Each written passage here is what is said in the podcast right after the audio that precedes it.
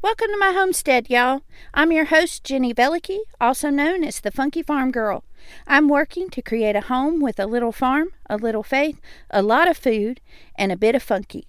I'm learning all about growing and preserving our food supply, raising chickens and children, and becoming more self sufficient while leaning hard on Jesus. And I want to take you along for the ride. So grab yourself a cup of something wonderful and let's visit a while.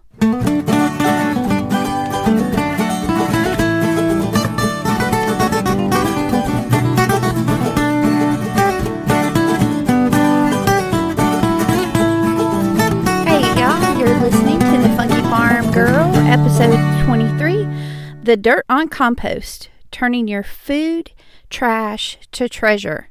This is the Funky Farm Girl, Jenny Velicky. I'm so glad you're here this week. And um, we start off every episode with an update on what's happening on our homestead. So let's get started. What a difference a week makes. This has been a much cooler week. Our temperatures have dropped by about 10 degrees which has made all the difference in the world. I've been able to go out and work in the garden this week without feeling like I'm going to have a heat stroke, and it's just been really nice to be out um, in the garden. I've worked on staking my tomato plants. I actually planted way too many, way too close together, and as a result, they're very tall and skinny and top heavy. And so I'm in the process of staking those and pulling out the smaller ones and making sure they have the support that they need and weeding out the Bermuda that's grass that's trying to grow in between the rows. So I've been working on that, and it's also the beginning of hunting season here in North Carolina. And we kick that off with dove season, which is super short and super awesome. Um, this year, my husband uh, Michael went with um, Georgia, our youngest, and his brother and his two boys, and they were able to get 55 dove.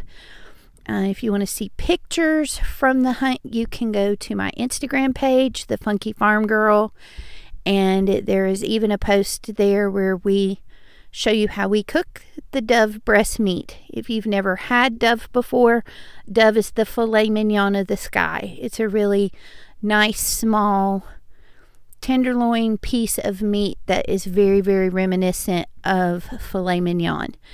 Um, we do ours wrapped in bacon with mozzarella and jalapeno, and it was delicious.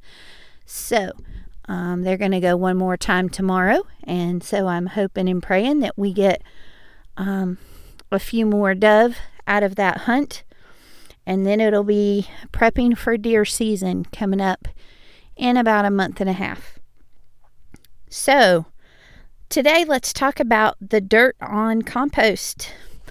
Last episode, we talked about how anyone can home- homestead, no matter where you are, what your situation looks like, whether you live in a cookie cutter house in a neighborhood, you live in an apartment in the city, there are always things that you can do to adopt a homestead lifestyle because, as we talked about, it's not about location, it's about lifestyle, it's a mindset of learning to be more self sustaining and self reliant in the way that you eat and in the way that you produce and consume things.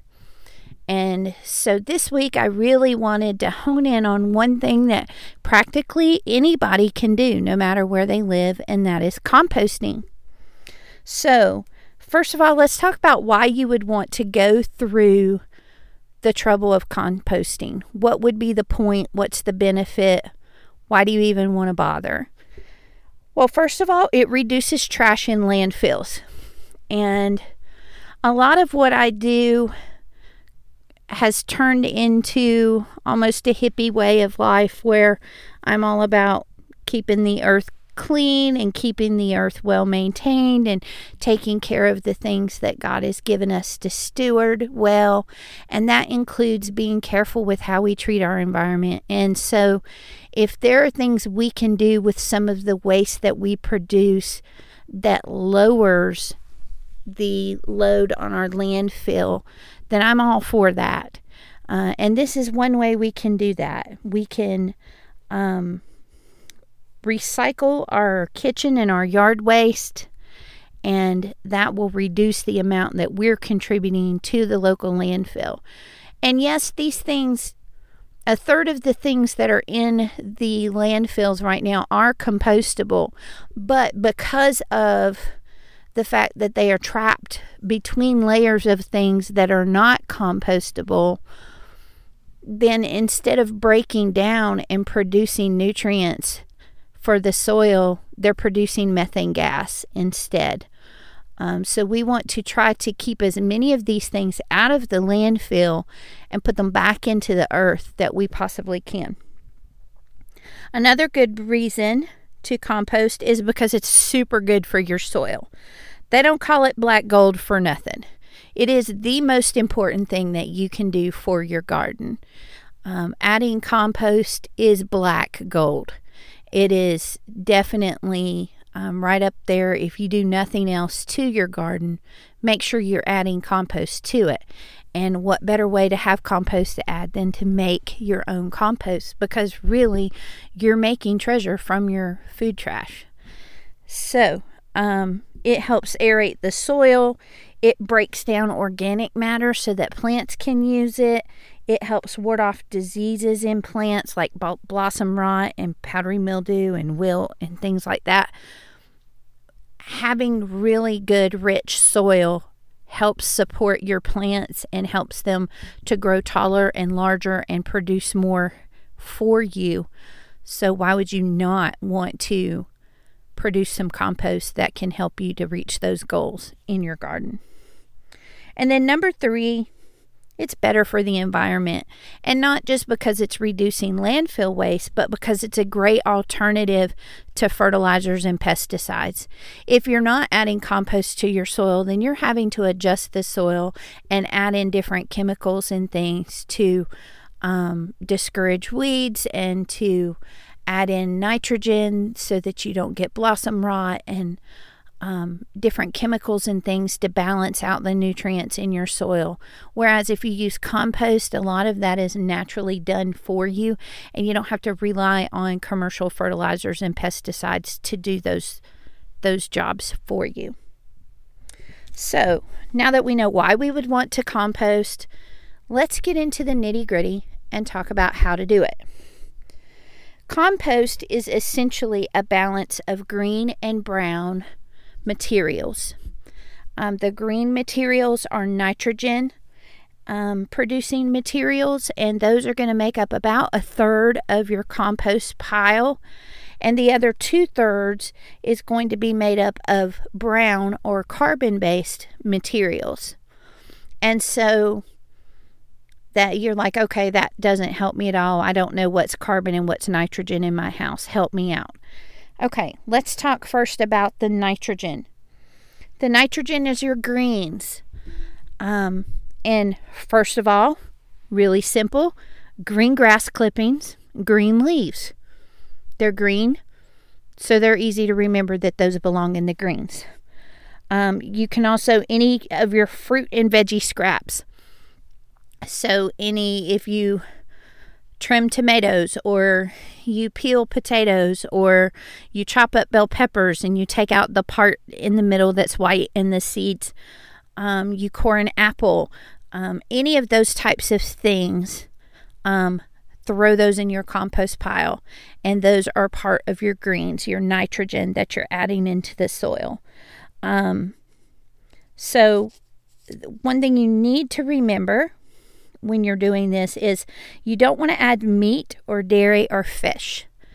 Um, one, it will cause an odor, and it will also, that odor will attract wildlife.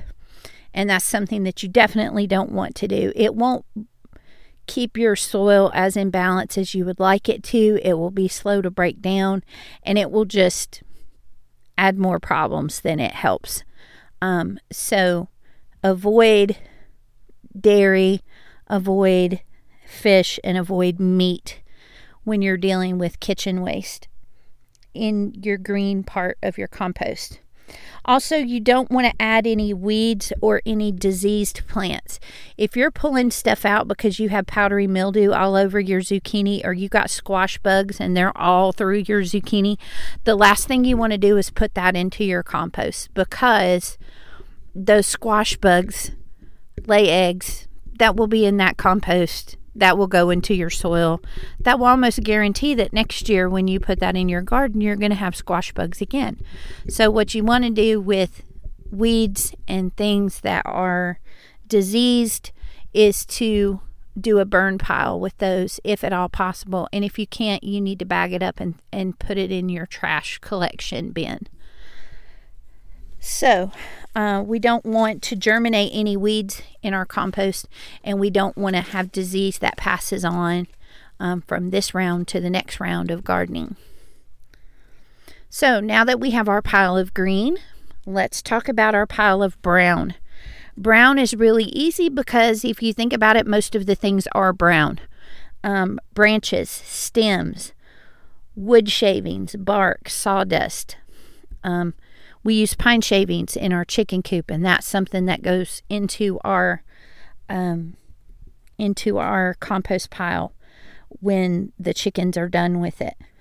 Shredded brown paper, coffee filters, coffee grounds, banana peels, um, pine needles, straw, wood ash. When you're doing wood ash, make sure that all that you're putting in there is just wood um, or wooden leaves, you don't want to add, for example, if you've um, done any kind of like printed cardboard or things like that that would have printing and inks and things like that, you don't really want to add that into your um, compost. So, those types of things would be better off being saved for something else um, or just left out altogether.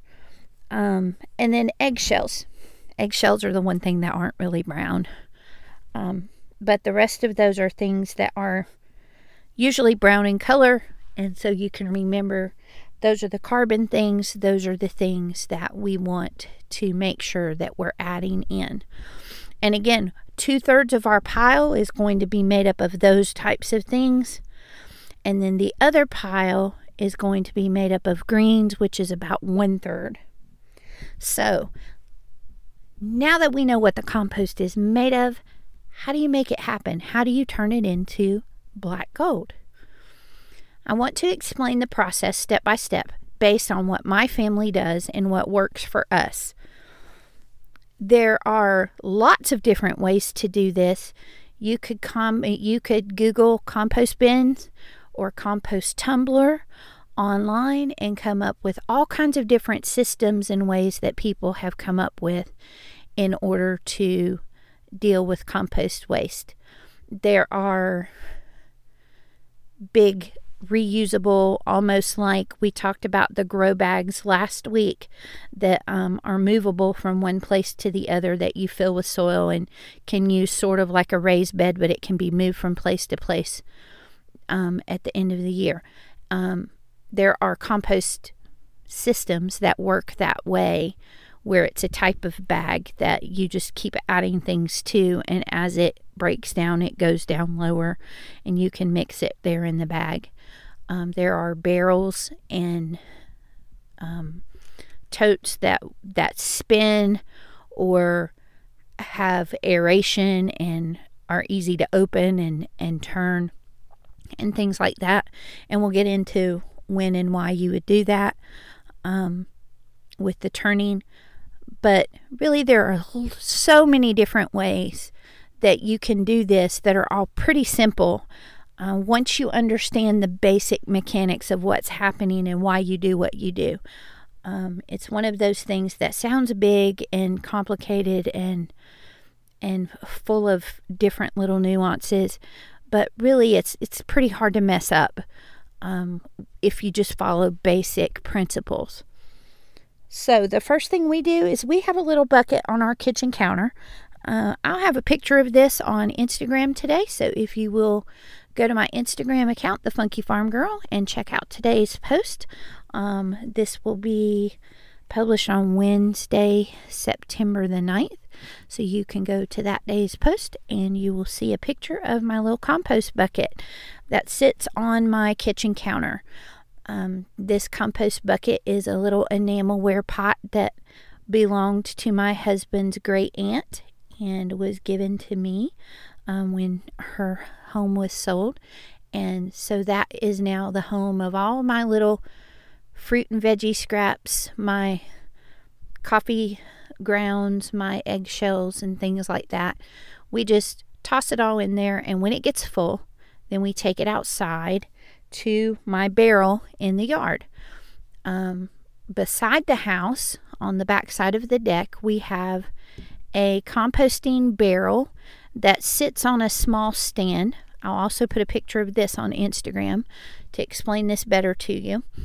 Uh, and it has a hole in the side with a lid. And you take the lid off and you dump the composting stuff into the lid.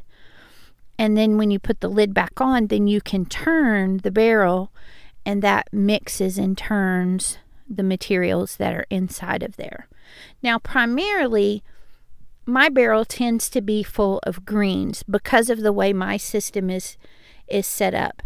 You could also, if you're doing a small system, say on a patio or in a very small yard, you could put your browns in there as well.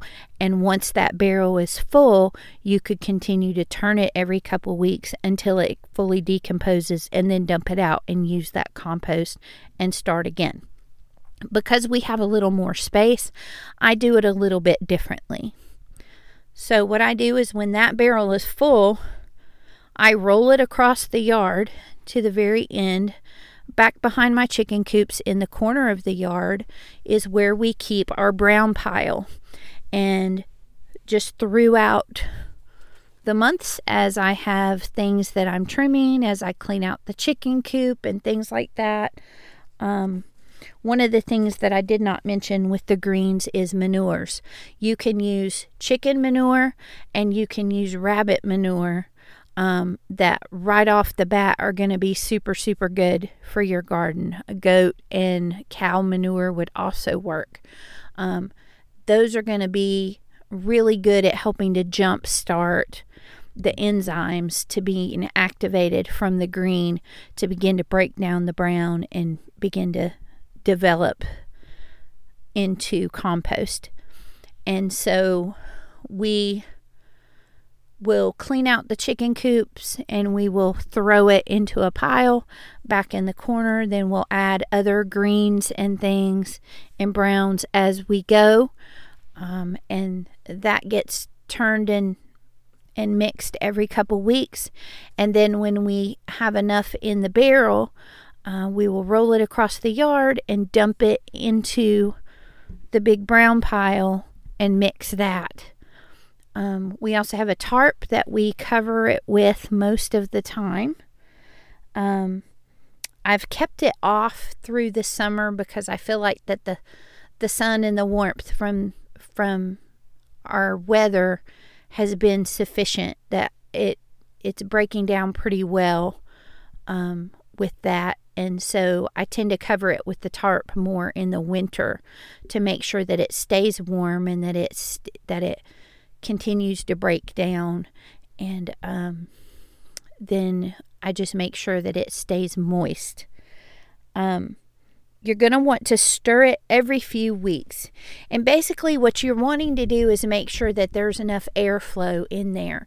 You don't want, for example, the sawdust to clump all together and make a big mass that's clumpy that can't get airflow through it. You want it to be mixed and light and fluffy with the other organic materials so that it has lots of airflow to help it to break down. Um, and then you want to keep it damp. Basically, you want it to be like a wrung out dish rag. Um, if you think about how damp that is, it's not sopping wet, but it's definitely not dry.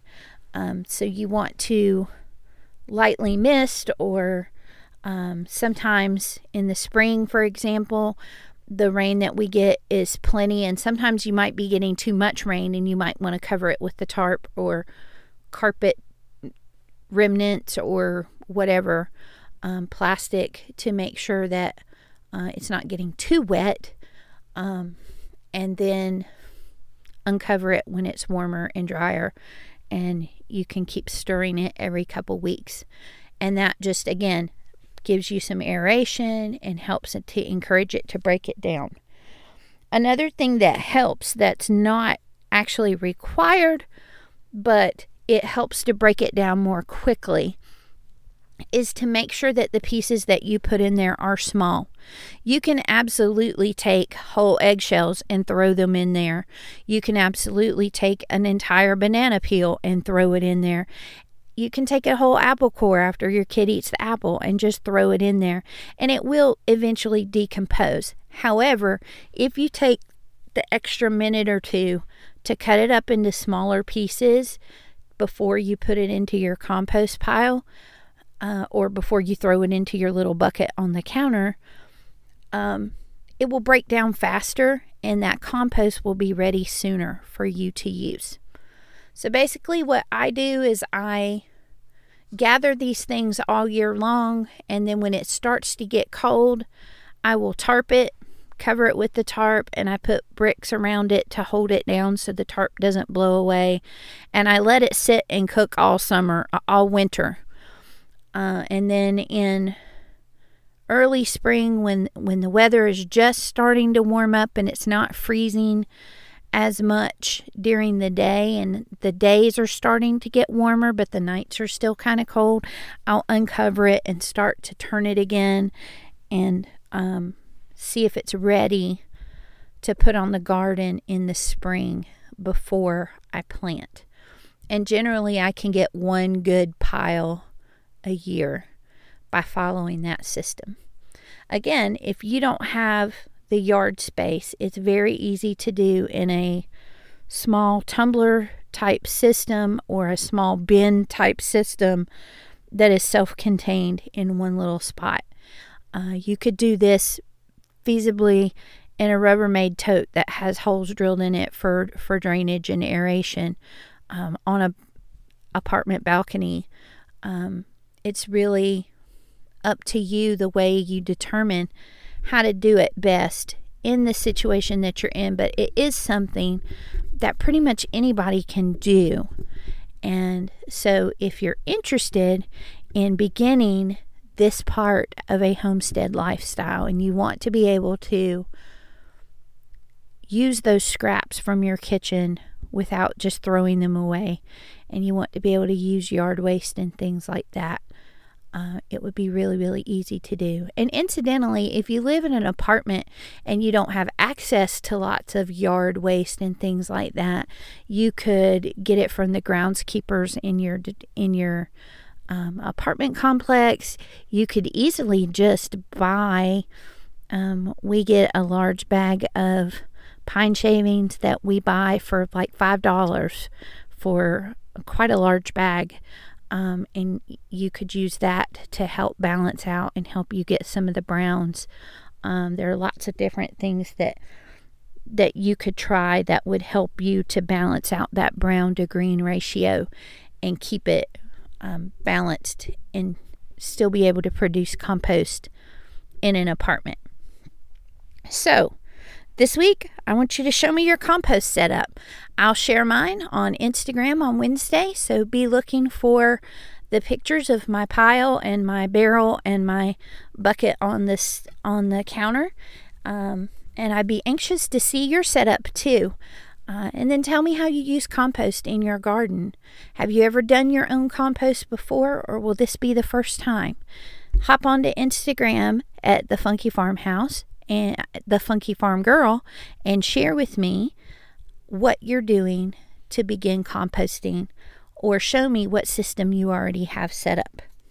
Next week, we'll be talking about putting the garden to bed for the winter, all the things you need to do, um, either after your summer crops are done, if you're not going to do a fall garden, or once your fall garden is finished, what do you do to help your garden rest before you plant in the spring.